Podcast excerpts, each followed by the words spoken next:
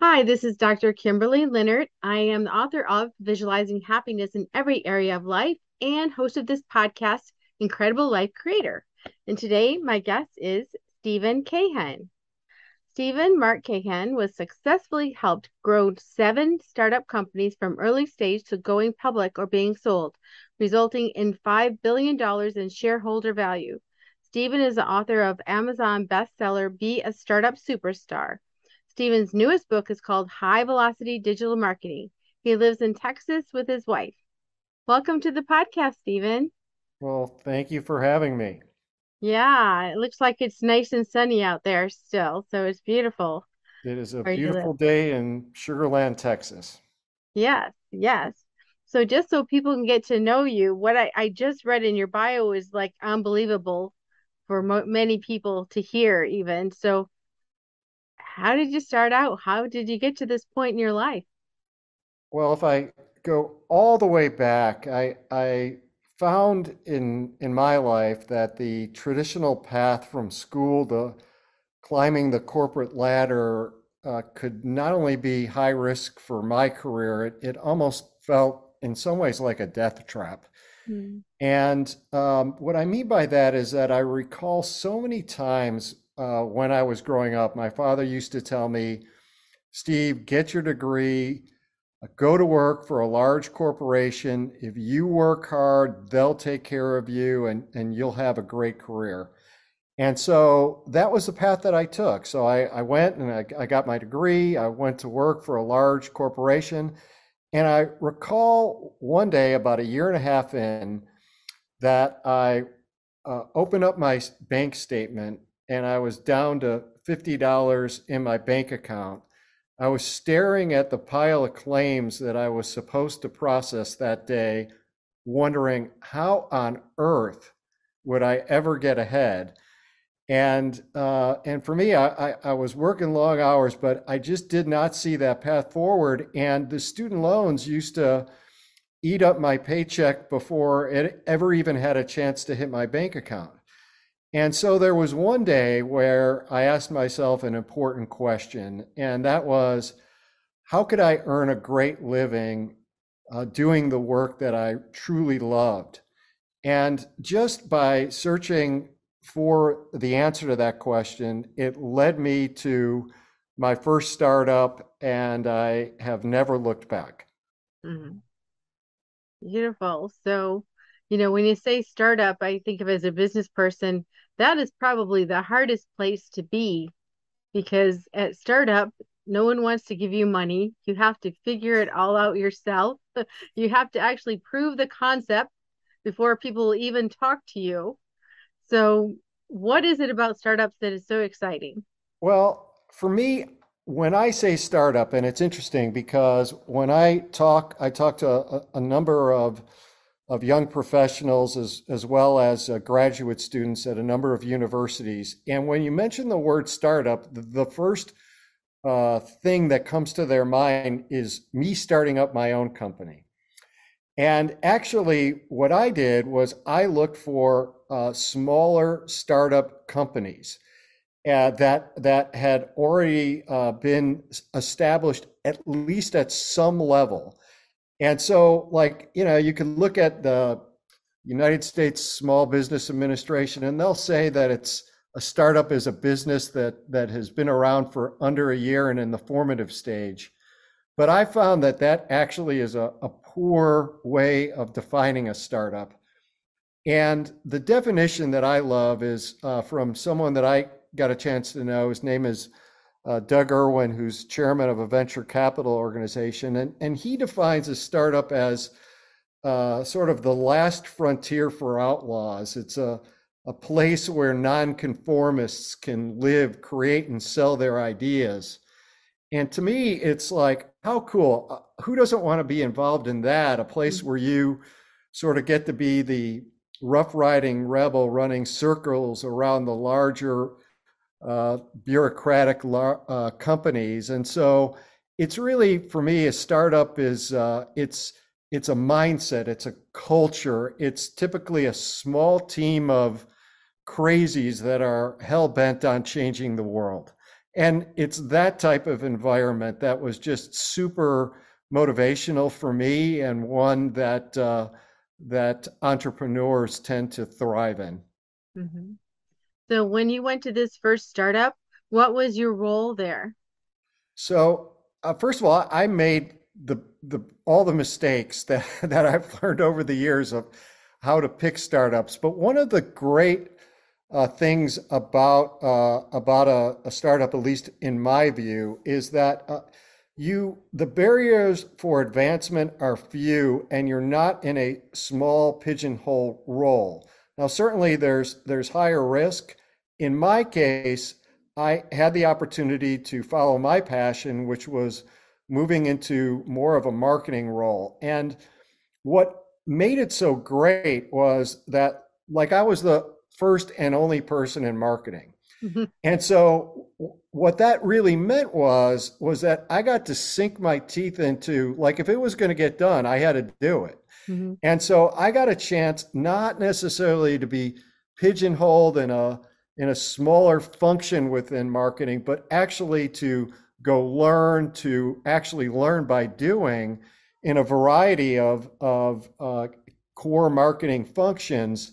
And that really enabled me to build a depth of expertise just given the opportunity to, to, to dig in and go learn sort of in, by the trial and error approach, but also being a little bit uh, uh, sort of seeking to learn from great mentors or if I read articles about uh, organizations and, and other marketers at organizations that were achieving great results, at least at that time, now w- uh, at that time it was a little bit harder to get a hold of them. You'd have to pick up the phone and call as opposed mm-hmm. to maybe send them a, a LinkedIn uh, instant messenger.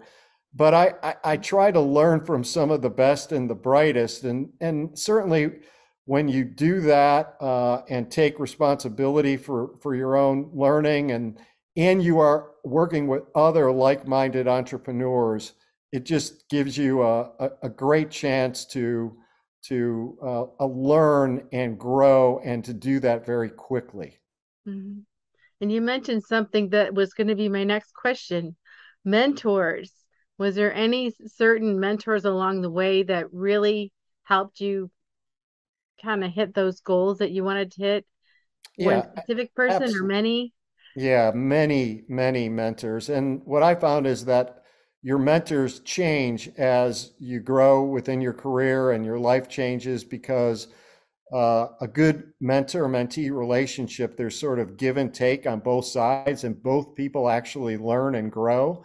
Mm-hmm. And so uh, I always went to seek uh, mentors who had achieved the type of success that I desired to achieve. Mm-hmm. And one of the things that I learned uh, that I think a lot of people uh, don't do actually is uh, is to actually reach out to folks who who are maybe they've achieved great success. And and what I found, and certainly how I feel, is that uh, that folks who have achieved great success that have that have traveled down the roads that you want to travel, they they know that people helped them along the way. Mm-hmm. That rarely was it that they were good enough, smart enough, or what have you to have figured out everything on their own. And I think that that people they really understand that and that they and certainly I feel this way oftentimes want to pay it forward mm-hmm. to others. And so I would constantly seek out mentors. And now I'm probably one giving maybe a little bit more mentorship than receiving. Uh, than receiving the from a mentor, but uh, but that has always been a key to to uh, to my success for sure. Mm-hmm. And you know, we're talking about you starting out, but then now you brought something to you know market in billions so how how do you know or do you know if your company is going to hit that high level what are some of the signs that you're going in the right direction yeah that that's a great question i mean when i took my first first startup role honestly i lucked out right? And so I was the first person hired into marketing, and I'll never forget that on the very first day, I looked over outside of my cubicle and I saw some folks kind of taking the copy machine, putting it on a dolly, and rolling it out of the office. And I came to find out a few days later it was because the company couldn't afford to pay for that copy machine. Mm-hmm. and so I probably made a lot of mistakes, but only a few years later, that company went public, right? And I, I got the bug. But what I've learned was what you look for because if you're going to work for a startup or a smaller company, uh, there are senior executives at most of these companies that have great stories or they're good storytellers themselves. Mm-hmm. And so it's important to be able to separate those companies that have a good story versus those that have a good story as well as a great chance to succeed. Mm-hmm. And so here's what I look for. The first thing that I look for is quality people that share the same values. So, uh, and that is often overlooked, right? And so, and so people reflect the company's culture. And if you don't think you could trust and respect and admire the people that you will be working with and for, you you really need to move to another option. And I look for uh, for uh, managers, for leaders who really rock your world, right? And that's not just about like a mission statement. It's really about um, people who uh, can not only you know you sort of talk with them and and you could see what their value system is, but you know you could kind of learn that also by reading the blogs that they post mm-hmm. uh, and and and things that, that are online about them. So I, first, I look for the quality people that share share similar values. The second thing that I look for is a concept that fills a big market need, right? Because here, what you're really focused in on, and what I differentiate is that buyers oftentimes don't spend money on nice to solve problems. They spend money on must solve problems. So I try to make sure that the company is filling a massive market need in an area that if you're reading about it that it's easy to draw the conclusion that they are focused on a problem that you need to solve. And when you look at a, a company with a big market need, I, I don't view it as like one like if if someone's telling you, gee, uh, you know, we have no competition. We're just better than all the rest. Like to me, that's a major red flag, mm. right? I, I don't worry about the competition. I don't worry about big, tough competitors at all. I worry if they don't exist. Because that oftentimes is an indicator that there that there isn't a big market need. And you could find out there's lots of analyst reports right online just simply by googling. The third thing that I look for is a great product that I believe in. So I try to do my research and make sure that the ideal target customer of that uh, company's products uh, that they believe in it, but also it does it pass the sniff test for me, right? Is it something that I believe in? Um, would I recommend or choose it myself and feel good about it? And at the end of the day, if you can't feel passionate for what the company does, whether it's a product or service, and your role in creating it or marketing it or selling it or whatever it might be, uh, then if you can't get behind it with enthusiasm, I think it's something that you want to move on from. The next that I look for, particularly within a startup company, is that there's a role that I can fulfill and one where I could wear many hats. And that might sound obvious to some extent, um, but uh, really what I look for is is is not necessarily to settle and look for the easy roles. I look for the the roles that I feel that will fit me like a glove, but will also stretch me in mm-hmm. ways that might, for some, be a little bit uncomfortable right? Where you're you you're you're actually, you know, it doesn't mean that uh, that that you want to be applying for jobs for which you might not be qualified, but it's really for uh, a role that you would have an opportunity to go learn some new things and to grow in new ways. Uh, such that you're you're able to, to to build more and more expertise and knowledge, And then finally, I look for, and this is particularly important of startups, is that they're well funded. And you know, partly uh, ask, right? And so, uh, right, you could ask about the the companies funded uh, well enough because what you want to make sure is is that you that there's proper runway, right? That uh, that you're not just getting into something, and even if it does seem to fill a big market need, but they don't have enough uh, money to fund operations, and so you want to make sure that they're properly capitalized uh, so that you have the best chance for growth as well as stability. Mm-hmm. Those are the things I look for, and they've served me well.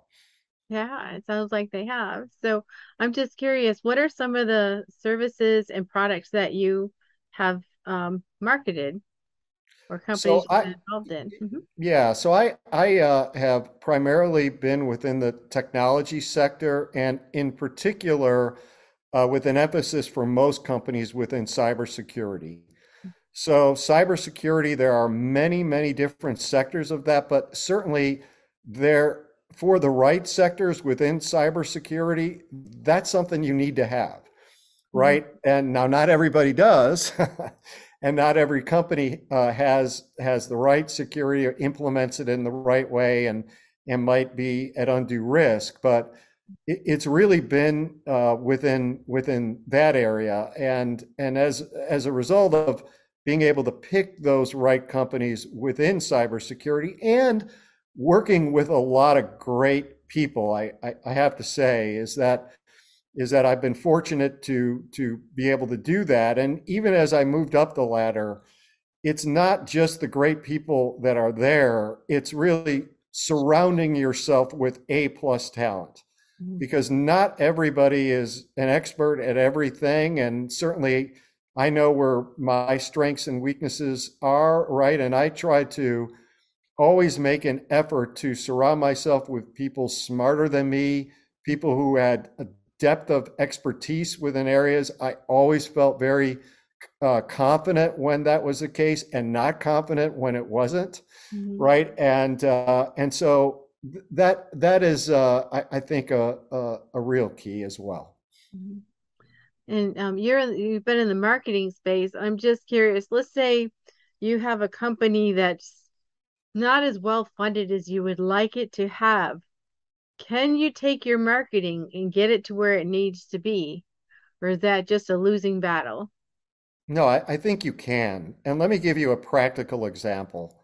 So if you look at the last company that I was at, right, and so I'll just put it into perspective for you. So when I joined, uh, a venture capital company just had put an investment, mm-hmm. and the company was five million in annual revenue at that time, but it had two quarters in which revenue was flat, right? So this this company that sort of had a, a, a good potential for success, even the investors were getting a little nervous about about the situation.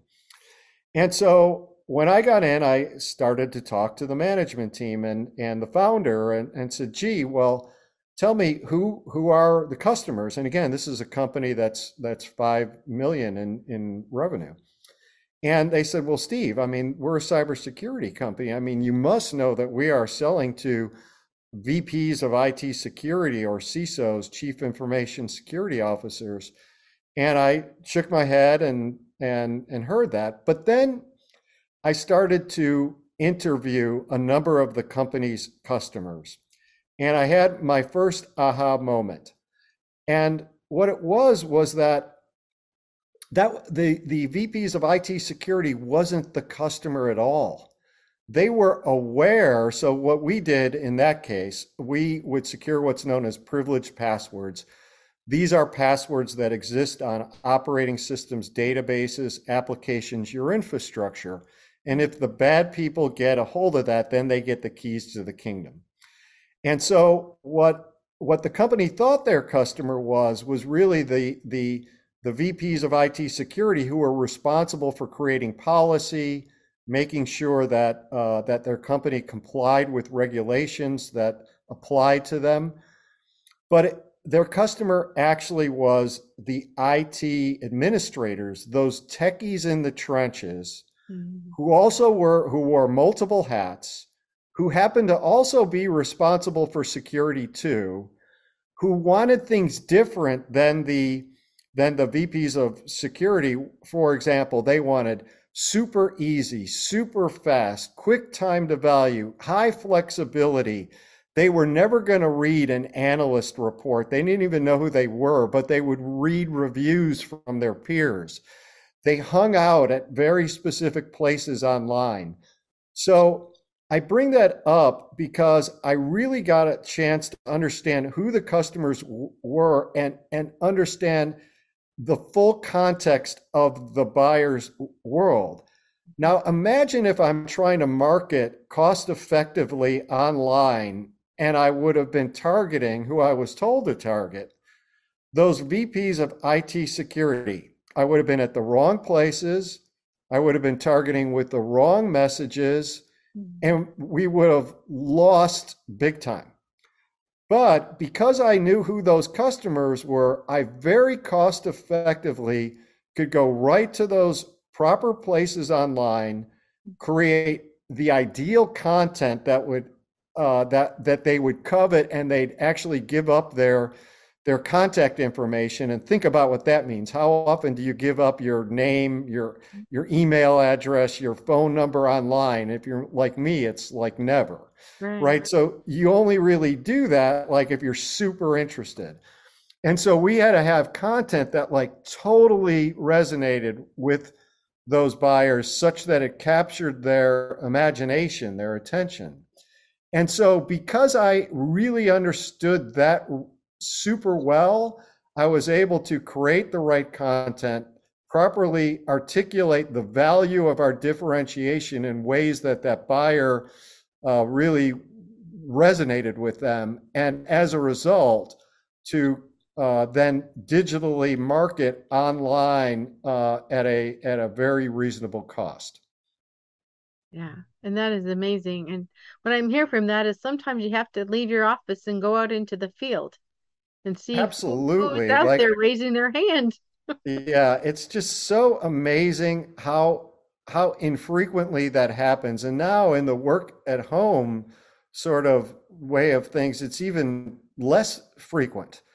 And and and then a lot of times people don't ask the right questions. Mm. Right. And so when you're talking with customers, what I find with a number of companies that I talk to, is they ask questions in a way that and they don't do it from a bad position right? But they that sort of steer the the customer or the prospective customer in ways in which they'll get answers that just so happen to align with the product that they sell. Mm-hmm.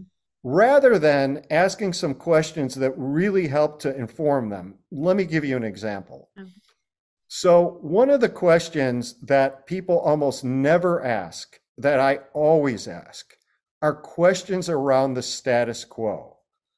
Like, because a lot of times you don't lose business to a competitor, you lose business to the company or your buyer just thinking that, gee, what we're doing today is good enough, right? Mm-hmm. Like, why should I switch? Like, why should I buy your stuff? Uh, things are okay, mm-hmm. right? And so you really have to understand the status quo uh, and how it might not be sufficient and what are some of the challenges associated with that. And that understanding and asking some of those questions just on that category alone is something that most organizations don't do. Another one is like asking they'll a lot of companies will ask questions about the benefits that they uh, that they uh, their target buyers might want to achieve. Mm-hmm. But then they fail to ask the follow up question, which is so important. So a benefit could be like saving time or something like that. But what are the questions that you would ask that would help you to better understand the impact of that benefit and how big it is? Like the impact of a benefit of saving time might be gee, I get to spend more time with my kids, or I get to work on more strategic projects or uh, you know I'm buying extra time so I can I can work out or or or take vacations that I don't take enough of right? And so these are just a few of the things that uh, that when you're trying to get to know who your customers are just some tips that uh, that hopefully people can literally implement like tomorrow after listening to this that will help them to to to become better marketers and grow revenue quickly. Mm-hmm. Yeah, exactly. Because I find even in my profession, I'm an eye doctor. You know, one of the complaints people have when they come to me, if they've been somewhere else, they'll say, the doctor didn't listen to me. I was trying to tell him and they they didn't listen to me. They just already had in their mind what they were going to treat me with, what they were going to, you know, they already had their their limited limiting treatment where they said if they would just listen to me, I could tell them what it is I need. Yeah, exactly. And you know what's interesting is is think about it in your own situation, right? And so um, rarely do people want to or do they care about how clever a company's marketing department is, right? They mm-hmm. really don't. What they care about is reading about how that company understands and empathizes with them. That they, it's like, gosh, these guys get it. Mm-hmm. Right. And like, if you could get that sort of response out of your ideal target uh, buyers, like that is really where you want to be, which means that when you're interviewing your customers to learn how you can do that, that you're reflecting some of that language back at them, right? And so there's a whole method to to doing that correctly, but it's it's so key to to being able to to to market effectively and ultimately accelerate revenue growth and do it on a sustainable basis. Mm-hmm. That makes sense. I mean, everybody has their own language, if you will. So the the IT administrators probably had a totally different language than the VPs that you were talking to. Absolutely. And then once you talk to them and you really understand them, I mean, I learned some interesting things. So, I mean, for example, uh, you know, we talk about, or I mentioned, like, you know, none of us want to put out our information online unless we absolutely really want it, right? And um, and so it's like you've got to have content that people love, right? And so one of the things that I learned when I was interviewing these IT admins mm-hmm. is that these they were starting to hear about like these privileged passwords that existed and that they were risky. But like a lot of organizations, they have very complex infrastructures, right? And big infrastructures. And so they have cloud, they have on premise, right? And so if you ask them, well, like, how many of these privileged passwords does your company have? Like a hundred percent of them said, you know, we, we really have no idea. Mm-hmm. And so how could you manage and secure them if you don't even know what you have? And so in our paid for product, we had a discovery function where it went out and discovered so I decided, like, gee, you know what? We're going to give that away for free. Hmm. We're going to, once someone gets that, we're going to give them a beautiful report that says, here are these passwords that exist out there. Here's the risk that you actually have. If you want to go uh, deal with it themselves, here's what you would do. And of course, no company really manually wanted to solve for that. Mm-hmm. Right. And then we would do things like, based on that risk, we would give them a grade like they were in university, like A through F, right? And so, and it can't be like marketing BS, like people sniff through that in a heartbeat. It had to be real good methodology behind it. So we'd give them a grade. And then because we started to collect like the geography they were in, the size of their company, their industry, then we were able to then uh, create these mini reports. So, for example, we were able to do like the state of what was known as privilege access management, overall reports, or the state of privilege access management or privilege access security for financial services companies in the UK, as an example. So we were able to get very targeted. We were able to use that proprietary information in all of our social media, in our blogs, in our webcasts. We were able to train our salespeople and our partners so that they didn't follow up and be like pushy salespeople. They were like, gee, so what grade did you get? How did you do? Mm-hmm. Right. And then we taught them how to bridge based on where the companies were having risk. Would you be interested in learning how we might be able to help you? Right. And so it changed the whole dynamic of the relationship that we had. And and they viewed us as a real partner. But all of that would have never been possible had we had not really understood the buyers and actually started to give away some things that we actually were charging for. Mm-hmm. Well, when you're talking about that, first of all, I'm thinking um, you demonstrated to them that you have the data. You that part makes you feel secure, but also you're going in empathetically, saying we want to help. But as you're talking, I was just feeling this feeling of safe, which is what you want with cybersecurity. You want safe. And it's like that makes me feel safe that you have all the data. You know where the passwords are. You know how many there are when they have all this unknown. Yeah, eh, that's exactly it. And then, I mean, also, we knew our customers, we knew that they wanted simplicity, ease, quick value, right? And so uh, then we extended it to the next level. So, for example, our product documentation was like 25 pages. Um, and, you know, a lot of people don't like reading the documentation, but we had it and it's 25 pages. And then our our like huge big competitor, I did some googling and I found once they started seeing our simplicity message was really resonating, they started copying it. Hmm. And it's sort of, you know, it's on the one hand, it's flattery. Hmm. But then, based on the Google research that I did, I found out that their product documentation was like over 1,500 pages. And I wow. got with our sales force and our partners, and we started making a big deal about comparing their product documentation to the fourth largest novel ever written in human history, which basically debunked all of their claims of simplicity and mm-hmm. further extended our differentiation in, in a meaningful way. Mm-hmm. So, another key point differentiation so th- that's part of what makes a company rise above the others.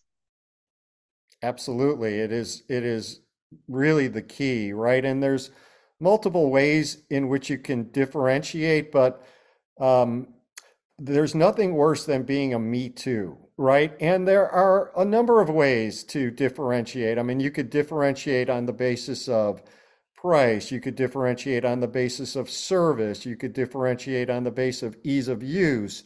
You could differentiate on the base, uh, basis of uh, the functionality that you have or some unique unique component. But you've got to differentiate on the basis of something, mm-hmm.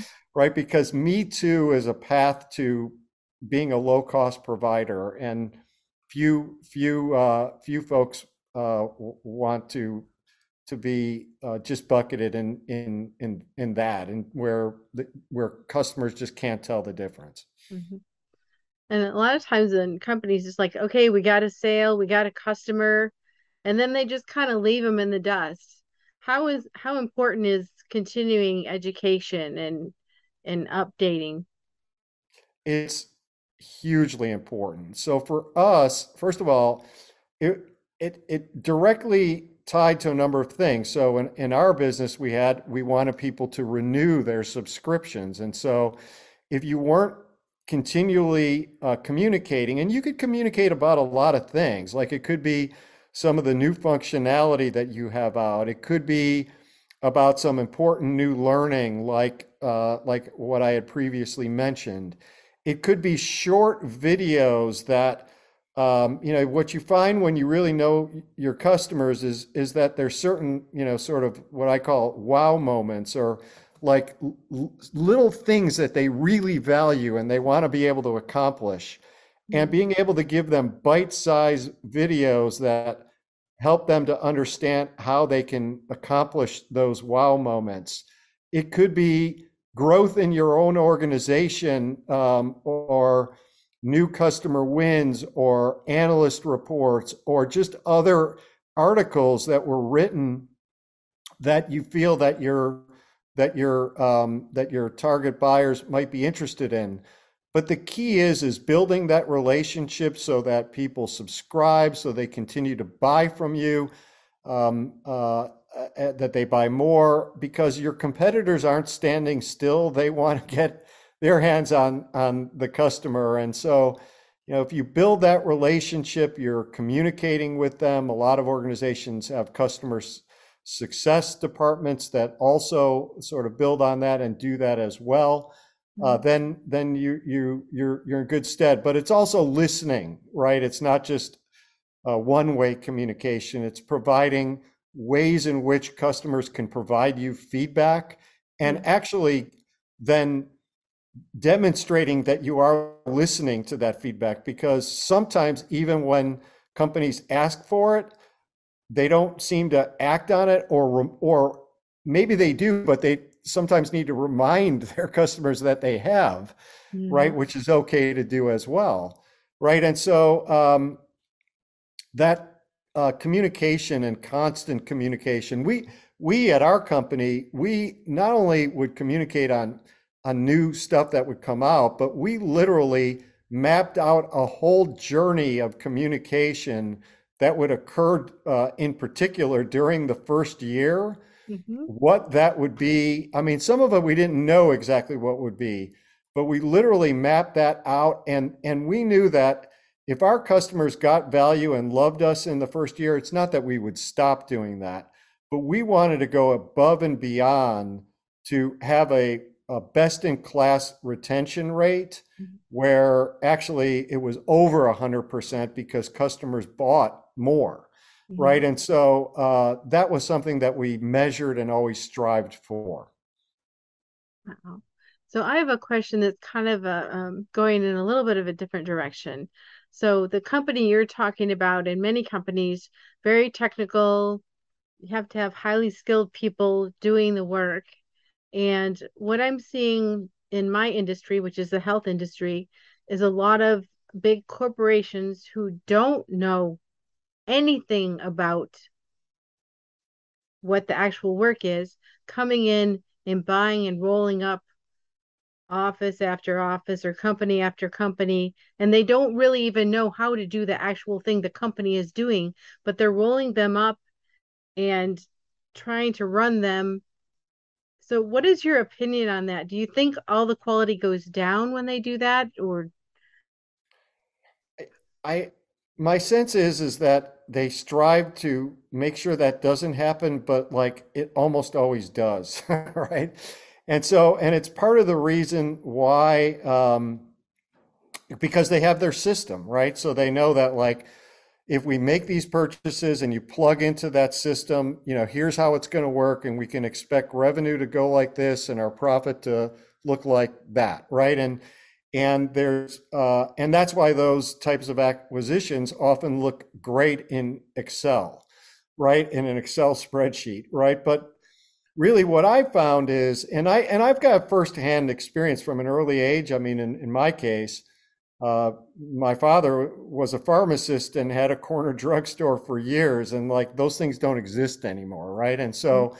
like i saw how it happened like where the big companies came in and how like the world changed um, but what i found is that the that there's also ways to differentiate versus those organizations because a lot of those organizations seem like they're almost milk toast they're cookie cutter they're not personal like and it doesn't mean that they don't provide good service and so on but i really feel that like organizations that could communicate out a personality that then often gets and it may even be a little quirky it may be something like super fun like um and but it can't just be the marketing communication it's got to be actually how when you walk in the office, you know, or how people, it's almost like what people thought, and I think this is changing a little bit, uh, but like of Southwest Airlines in the day, like mm-hmm. you know, you board a plane and and and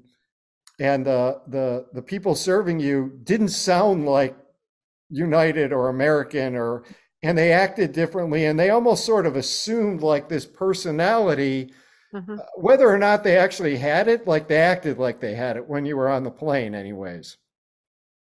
And it and that was part of their whole differentiation right? And so i feel that there that that it's natural where uh, when those roll-ups happen that you get subsumed by a larger corporation and that you lose some of the things that made that smaller environment special for sure right? And it's it's natural right? And and that's why a lot of people don't stick around those in those situations because they feel like it just isn't the way it used to be right? Mm-hmm. and so um, but i think uh, even for those companies that still exist that i think southwest airlines that example provides a good clue right? And by the way they're not necessarily the least expensive anymore mm-hmm. you could look at they in some cases they are but in other cases you could you could find some other competitive fares, and so they've but they've still got this aura of differentiation and i think that that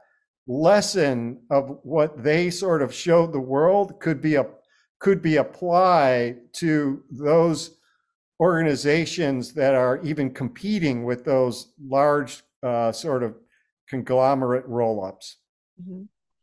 All right well thank you for answering that because i i was wondering how it all fit in there so now you have written a couple books. Why don't you tell us about your books and what they're about? Sure. So my first book, which uh, actually uh, was an Amazon bestseller, uh, it's called "Be a Startup Superstar," and really it was written for young professionals, those early in their career or or really those uh, late in their college career, and it was all about why a startup over a large corporation Mm-hmm. Uh, I get, went into much more depth of how you select a, a, a, good startup versus a startup that has a great chance to succeed, where you might find those uh, startups. And then once you make a decision to actually join one, uh, what I call uh, seven keys to the C suite. So I went into 32 actions, attitudes, and behaviors that really focus in on once you're there, how do you achieve success, right? And so, uh, and this is based on my own personal experience as well as working with some very successful entrepreneurs. Mm-hmm. And then my second book, uh, High Velocity Digital Marketing, which I'm told by the publisher, uh, it actually debuts uh, December 6th, uh, and I'm told that it should launch on the Wall Street Journal bestseller list it's all about digital marketing, right? And and the the idea behind it is that there was a McKinsey study that said that uh, that CEOs expect marketing to drive most of a company's growth, and yet the Harvard Business Review did a study that that most CEOs don't feel like they're getting a good return on their marketing investment. And then if you're actually responsible for marketing, you're in sales or marketing a lot of times you feel overwhelmed by revenue expectations that like are really hard to meet. And so the whole concept behind high velocity digital marketing is that buyers today are spending a very limited amount of time with salespeople, just in terms of Uh, they'll they'll get with salespeople, but they want to do their research online.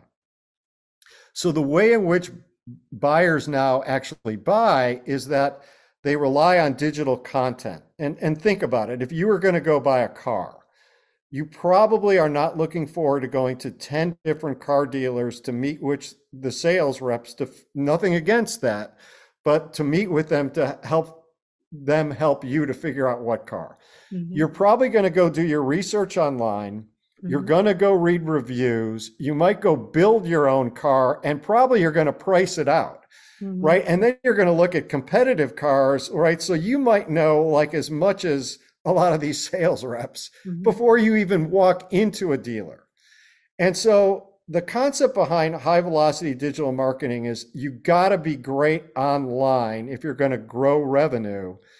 And really, to do that, you got to deliver great content, realize people scan quickly to make a decision.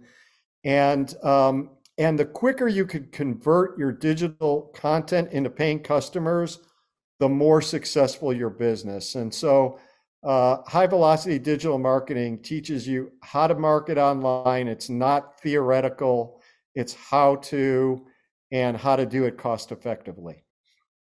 Wow. So, are you talking about just websites or are you talking about ads?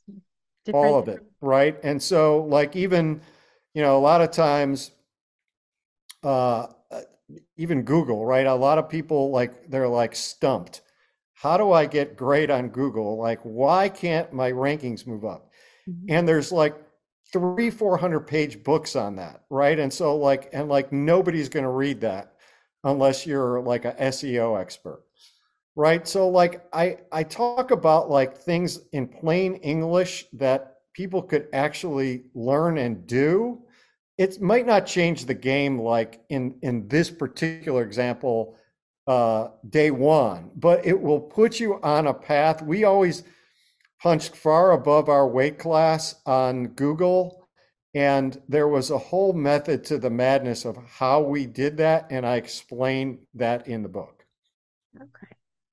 So I have a more of a personal question do you have any um, practices you do or anything we you know a lot of people talk about mindset or morning practices or you know you seem like a really focused person so is there anything you do that keep you centered or keep you focused uh, well so i mean just i am sort of i guess a little type a right um, but i'm also uh, uh, pretty analytical person. Like I'm someone who's definitely into the numbers and making decisions based on the metrics and the facts and and so on. And so for me, uh, uh, just putting that as a backdrop. But what what I have also learned is that I think a, a couple of things. One is that there's no substitute for hard work. So there's one way to the top, and that's with and through hard work. I think that um, that uh, you know those who are persistent have great tenacity because there's going to be bumps in the road right i mean constant and it it's it sucks i know. I mean i have them myself all the time too but it's not being thrown by those. It's it's you know realizing that um, that those bumps are going to be out there and that you've got to be persistent and tenacious and keep your eye on the goal that you're trying to achieve. But sort of it's doing that, but also keeping this in mind.